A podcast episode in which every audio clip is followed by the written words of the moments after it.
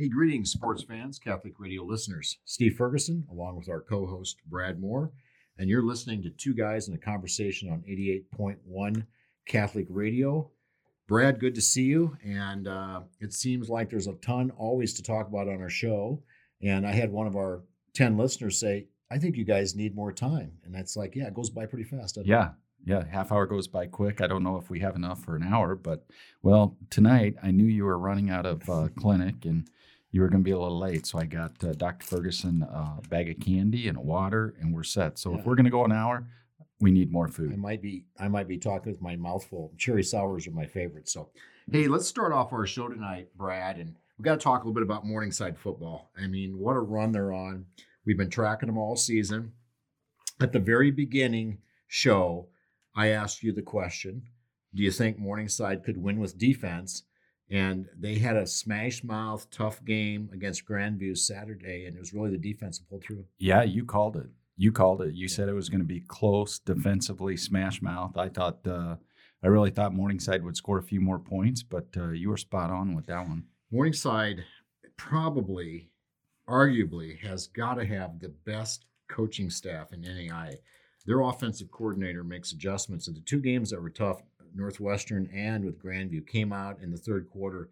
They made some different plays, saw some opportunities, took advantage, got two big scores in both those games that really kind of let them, get them in front, and they held on to win both those games. Well, the American Football Coaches Association would agree with you.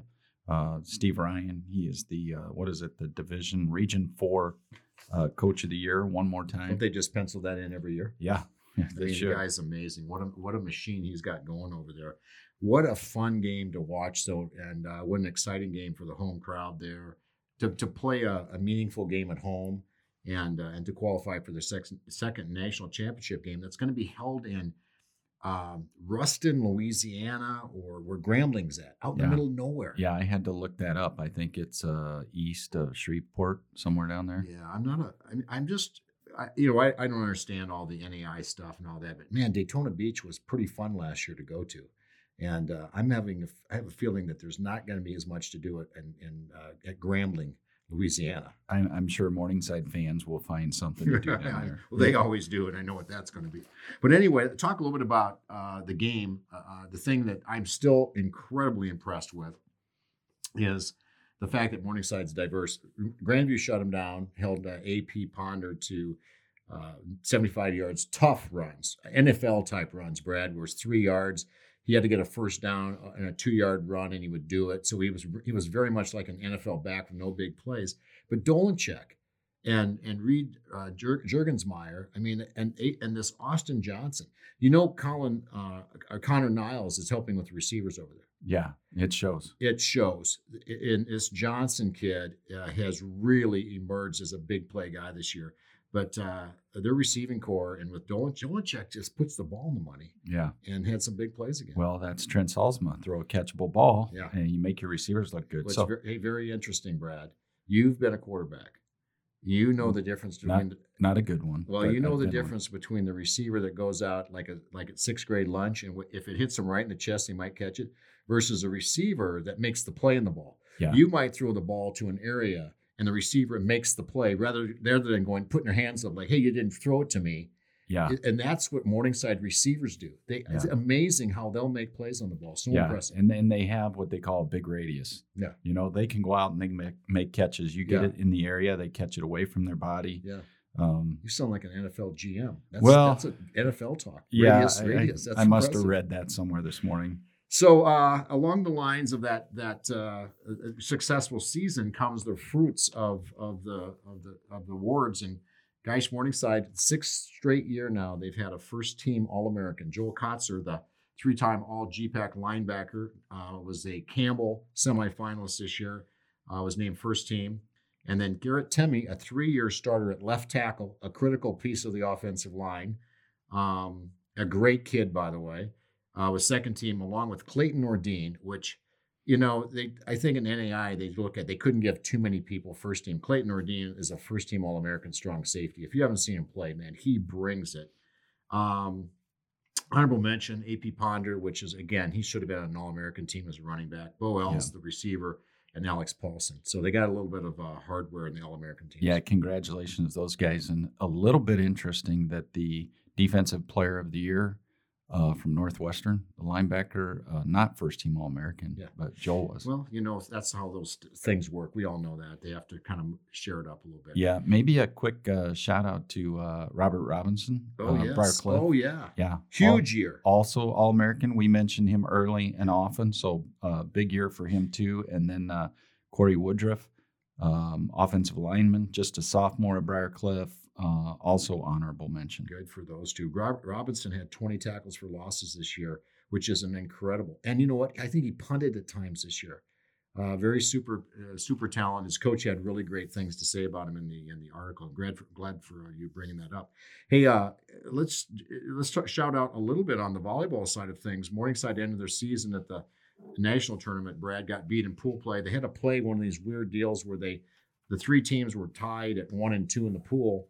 And then they draw, and they have to play a one-set match. Morningside played at 12:30 in the morning against Oklahoma City, got beat, end of their season. However, Emma Gerber, a person that we've talked about all year, four-year starter, has set the modern kill record for Morningside. It was named first-team All-American, first ever for Morningside. Yep, impressive, 1,160 career kills, which very strong. So they took that last game, 5 sets, lost 16-14 in the fifth. Mm-hmm. So very good. They had a good run at the end, and going to have to replace a lot of great players going into next season. Morningside basketball, men's continue to be ranked number 2 in the country.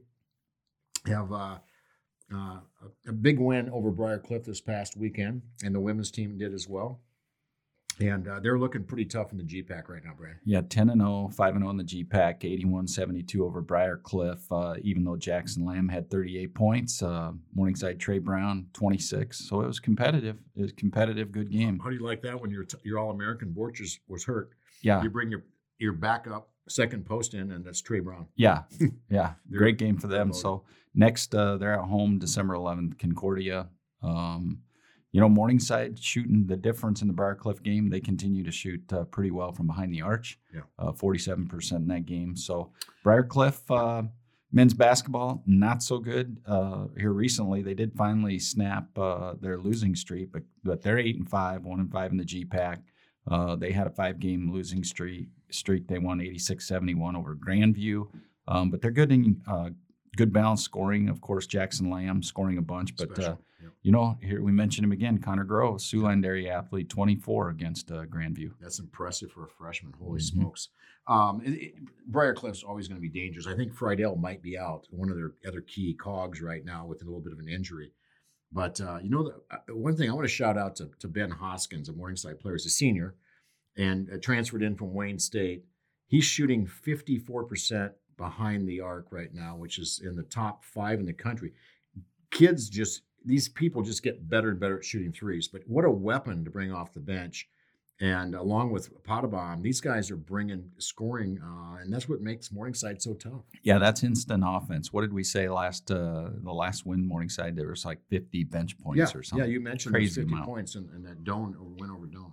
Well, listen, that was pretty good little information here on Siouxland College sports as far as Morningside, Briar Cliff, and we'll talk a little Big Ten sports, basketball, maybe a little football here in our next section of Two Guys in a Conversation. And we look forward to everybody listening to us after the break. Hey,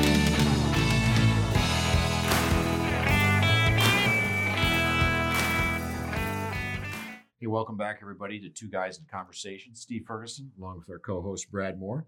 Once again, I'd like to thank Brad and his crew out here at the Sterling Computer Campus in North Sioux City. They set up a really nice little area for us to do our show, and we certainly appreciate you, Brad, and the effort your team makes and the flexibility shown so we can pull this thing off every week. It's a lot of fun, and I hope that our listeners understand that it takes a little bit for people besides Brad and I to pull it off. Yeah, for sure. Hey, Big Ten football, we talk about this every section of our second part of our show, Brad and Steve's Room of Knowledge. And we had a big game this weekend. Wisconsin jumps out 14-0 at Ohio State. That was kind of interesting. Yeah, normally I would root for Wisconsin and root for the underdog, but I really want to see Ohio State win it all. So I was, in the end, I was really rooting for Ohio State. You had mentioned that a couple shows back, and I can't argue with that. I just thought it was a really interesting to watch it, and then I think that the cream just rose. I mean, Ohio State is so good. So many weapons. And what do you think about the top four Heisman candidates, two of them from Ohio State?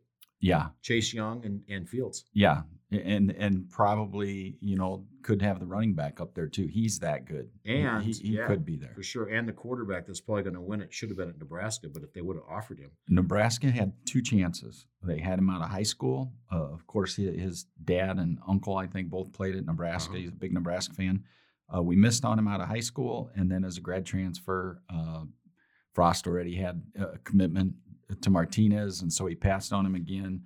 I think it was before Frost that there was the option. I want to say that he was thinking about going, or maybe when he was coming out, Riley didn't even offer him. Yeah, we missed him several times, but I don't know. He may not. Burroughs may not have had the type of success at Nebraska that he's had at LSU. He's got a lot of weapons down there. He's got a lot of weapons. Man, he's taken advantage. It's been crazy year for him, but he's probably the odds-on favorite to win it. I don't see how he's, because he set a couple of records, I think, in the SEC. Yeah, and quarterback's a lot like a three-point shooter. Is it, if you have the weapons out there and you get into a rhythm and you get some confidence.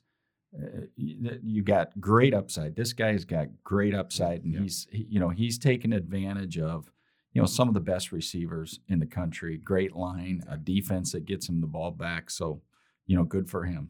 Well, I think that's going to be fun to watch. Ohio State made that run. I don't see how anybody beats them with their defense being so good, and of course with Fields, and it'll be cool to watch them. And we'll have a little bit more on our next shows. Will be a little pregame on all the bowls and that kind of thing. What about Iowa State matching up with Notre Dame, though? I like it. Iowa State, both have great bowl games. Yeah. The other one that I like that's a great matchup, how about Michigan, Alabama? Oh, yeah. That'll be fun. There was a little bit of talk that Iowa might get that Citrus, and, of course, you're kind of going, that'd be fun to play Alabama. And then you go, maybe it wouldn't be fun to play. Maybe not. Yeah. I think we'll go play USC. I think we might have a shot. Yeah, so if I had the ability to get this done, I would go watch Iowa in the Holiday Bowl on the 27th, fly across country to Orlando to watch Iowa State, Notre Dame. Well, the idea was to package Iowa with the Citrus and Iowa State, because I think the game that Iowa State's playing is in the same locale. Yeah. I mean, the same community or whatever. And they were thinking of an all-Iowa. You would have had 80,000 people down there. So it would have been crazy. Hey, Big Ten basketball, I think in the men's side of things, it's going to be way different than what people thought. The preseason was pretty much, the talk was Maryland, Ohio State, and maybe Indiana a little bit. Purdue was kind of down there. Purdue's knocked off some teams. Purdue looks tough. Penn State had a big win just last night. Yeah. Over Maryland. Iowa beat Texas Tech, who just knocked off Louisville. Yeah. So Iowa 7-3 really has three good losses. I'm telling you, I like watching Iowa, Brad. I have been kind of a naysayer a little bit. Like, they give up 85, they score, They're playing different. They play tougher. They're playing better defense.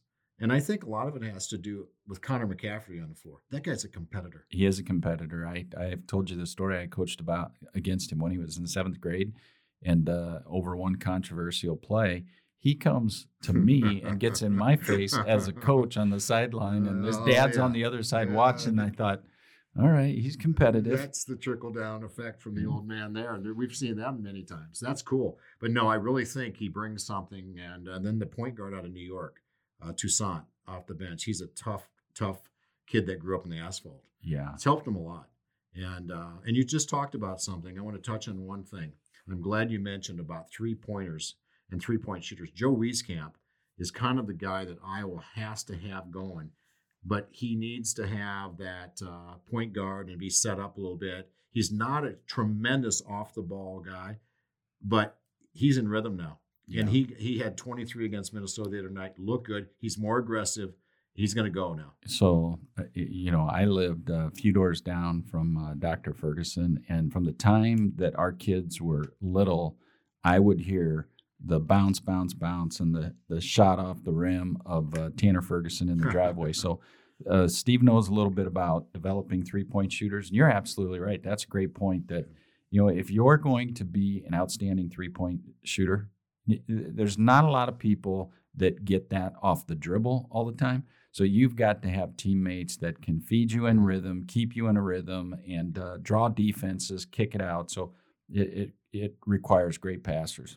Yeah, and having an inside post really helps. So you can go inside out with Brennan Kugel, one of the best ever. By the way, Garza was named National Player of the Week, Brad, from Iowa at 44 up at Michigan, and is averaging a double-double for Iowa. So we're talking a lot of Hawks hoops, but I'm kind of optimistic. I think the question's going to be Jason Bohannon. He's going to play against Iowa State, and I think he shuts it down. He's not healthy. He's not himself. He's coming off hip surgery. Then does he redshirt? Then he would be eligible to redshirt. Yeah, I'll be shocked if he doesn't do it, and I think he should. Yeah, you know, just because it'll be if he's not 100%, might as well. Tell me, you know, we talked about the Huskers, and we're like, okay, I think they're going to get better and better as the season goes on. So Saturday, my wife and I are shopping, and I wasn't at the game. I wasn't listening to the game, and I walked by a TV, and I think at that time it was 40-7.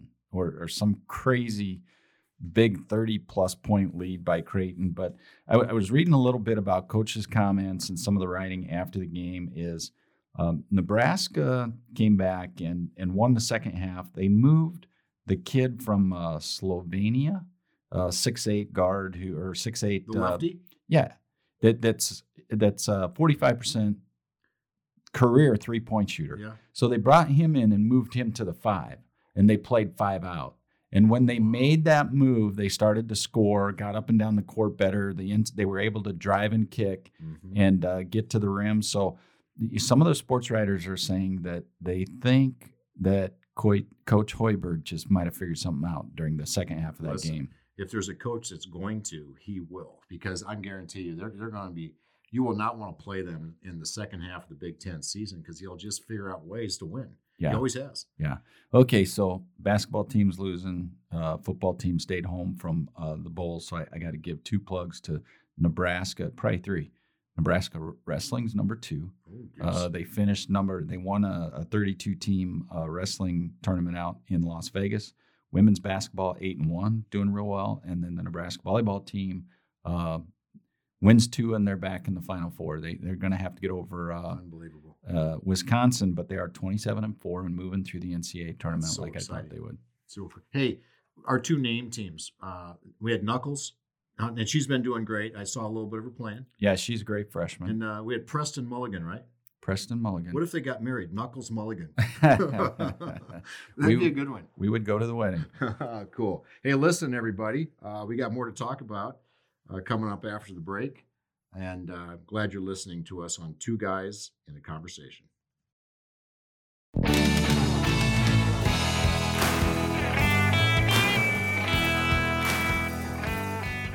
Hey, welcome back, everybody, to 2 Guys in a Conversation. Steve Ferguson along with our co-host Brad Moore, and we're glad you're listening to us tonight on 88.1 Catholic Radio. Hey, Bishop Heelan, boys and girls got their first victories, Brad. Tell me a little bit about what you found out in the games. Yeah, so they're both 1-2, and the boys got a nice victory, nice confidence-boosting victory over North, 50-39 after losing to Trainer and East. But they were really competitive against East, 51-62 loss. So they're 1-2, getting very balanced, good scoring from Jared Sitzman, Nick Miller, Kevin Candia, Cade Block, Cole Hogue, Jackson Thompson, and now sophomore guard Levi Meese contributing. Oh, wow, so that's big. Yeah, they're really they're spreading it out and getting really balanced scoring from a lot of different players. I've heard some real positives about their younger kids, and I've heard some good things about Levi as a point guard, and that it's you got to get him out there and get him going because I think he's a special talent. Yeah. So they have Lamar's at home and then at West before the Christmas break. Lamar's is 0-2, so. You know, maybe they could sneak out a couple wins and go into the break at 3-2 with a lot of momentum. So, what's the general theme of each one of these games, Brad? If you look at Trainer, you look at East, and you look at the North game, The games have been in that 50-ish plus or minus range. That's the zone where I think Heelan can win. Yeah, I think Heelan's minus a big go-to scorer. So Heelan's going to be in the 40s and 50s. So if they want to win games, they got to keep the opponent in the 40s and 50s. 100% agreed. I think if they can do that, they'll grind out some wins for sure. Yeah, Heelan girls 1 and 2 last rankings. There's a new ranking coming out, but they were still number one. Lewis Central is doing well. Their only loss is to Red Oak, who's 4-0. So Lewis Central looks to be like the real deal. East is 3-0. Then our girls roughed up north 71-30. Same thing with them. They have Lamar's at home and then Sioux City West. Then they'll have Council Bluffs Jefferson. So it looks like 3 doable wins. They could go into the break at 4-2, get a lot of practice, and then they come right back out with South Sioux City after the break. Yeah, well, I love this schedule. I mean, hey, guys, you start off 2 overtime games. They're playing tough, high-level competitive games out of the gate, and Coach Cool talked about it. And like you said, most of the state championship teams that come from Heelan, we play competitive schedules, and it sets it up. When you go down to state, so Heelan will compete up here against the East of the world and the Council Bluffs teams and the Sioux City teams. And even if those teams are not that great, they're still big schools and with a lot of good athletes. So the teams from the other side of the state are playing down a class. And so if you look at their competition versus our competition, it's a big difference, and that's why when we get there, we usually do pretty well. Yeah, Heelan's now 3A this year in basketball for girls, so they're playing 5A and 4A. And listen, Lamar's is solid. Sergeant Bluff is solid. West is solid. These programs will. And TJ Jefferson, what used to be you pencil in the win, no, they've gotten better. And then AL is always, a sneaky decent. So you don't get really that night off as much as you used to anymore in the Missouri River, especially the girls' side. Yeah. So good stuff. Well, one thing, Brad, that you and I talked about before the show, and it's really a great point that you made. We're living in a pretty interesting political world right now. And I know this is a sports show, but I think sports oftentimes transcend a lot of the issues that happen out in the world, and like we talked about, the way that teams come together is a way that maybe we should, as people should come together more, because they forget all their differences for one mission. And you brought up this point, college coaches are competitive. I mean, competitive like you can't believe, but they're civil. Yes. They're civil. That doesn't mean that they don't occasionally do a few wrongdoings and that kind of thing, but for the most part, they're civil. And you made the point, why can't we do that in politics? Yeah, there's a code of conduct amongst NCAA and really amongst coaches in general, but especially in NCAA major sports. And they compete like heck, and then they hug before the game. They shake hands after the game. They're always very complimentary and respected towards or for each other. And politics, I watched it all afternoon. I watched some of the impeachment, and now I watched some of the Inspector General's report came out, and the hostility and the unprofessionalism and the tweets back and forth and what they say about each other, that would never fly in sports. So why can politics not be like sports? Well, first of all, the politicians have lost their focus. Aren't they there to start to get things done? Like infrastructures and programs like that both sides of the fence can agree on. I mean, so the college coaches, I better be friends with you, Brad, because I might lose my job next week, and I might need to be one of your assistants. Yeah. Or we might be working together on a project, and I think that's the old political way that, hey, we need to be friends. You're Republican, I'm Democrat, but for the common good of a project, I need you to convince maybe some of your colleagues and vice versa. That's not happening right now. Yeah. Well, it's really disheartening, and you and I probably could do another half-hour show. I don't know if they would let that show on Catholic Radio, but we could do a half-hour show on politics. And, it's all about re-election now. The 4 years, every 4 years, it's condensed. They start, campaigning earlier. So there's obstruction and fighting all over who's going to stay in power and who's going to get reelected. And guess who the losers are? The American people. Absolutely. We get put on the back burner, and nobody's doing anything to help the American people. It's all about reelection. Right. And I think the thing about social media, social media doesn't help You look at the college thing or social media, people can get on there and they can be a big person, write all kinds of negative stuff about an athlete or a coach, and they get a voice their opinion, but put a mic in front of them with the camera. I wonder if they would still be the same thing. Yeah. And I think that's part of the world now we're living in. We can tweet back and forth and we can do all this crazy stuff. And I really don't do any social media. I mean, we have marketing from our business that we have somebody else that does all that stuff. And I just don't follow it. I mean, I love the internet. Yeah. And I love to watch sites. I don't participate. Instant information is great, yeah. and the amount of people that you can communicate with, that's all great. But they're saying, Twitter is ruining the country, yeah. Because of it's so easy to bully and sit there behind your device and say things that are not nice. So, I pulled off of I try and be positive here around work and in general, and it's hard to do if you're on social media. Oh yeah, I totally agree with that stuff, and we've kind of done this. I've done the same thing over that, and that's why in sports, everybody there are rules against social media posts, and that's why you see most athletes, most coaches just stay away from it. So Kirk Ferentz, if you're at Iowa, you can't tweet. Yeah, that's a good rule. It's a good rule. And there was coaches that high school coaches. I won't name any names, but I really love this. This rule was when my daughter was playing some sports that they had to turn their phones in.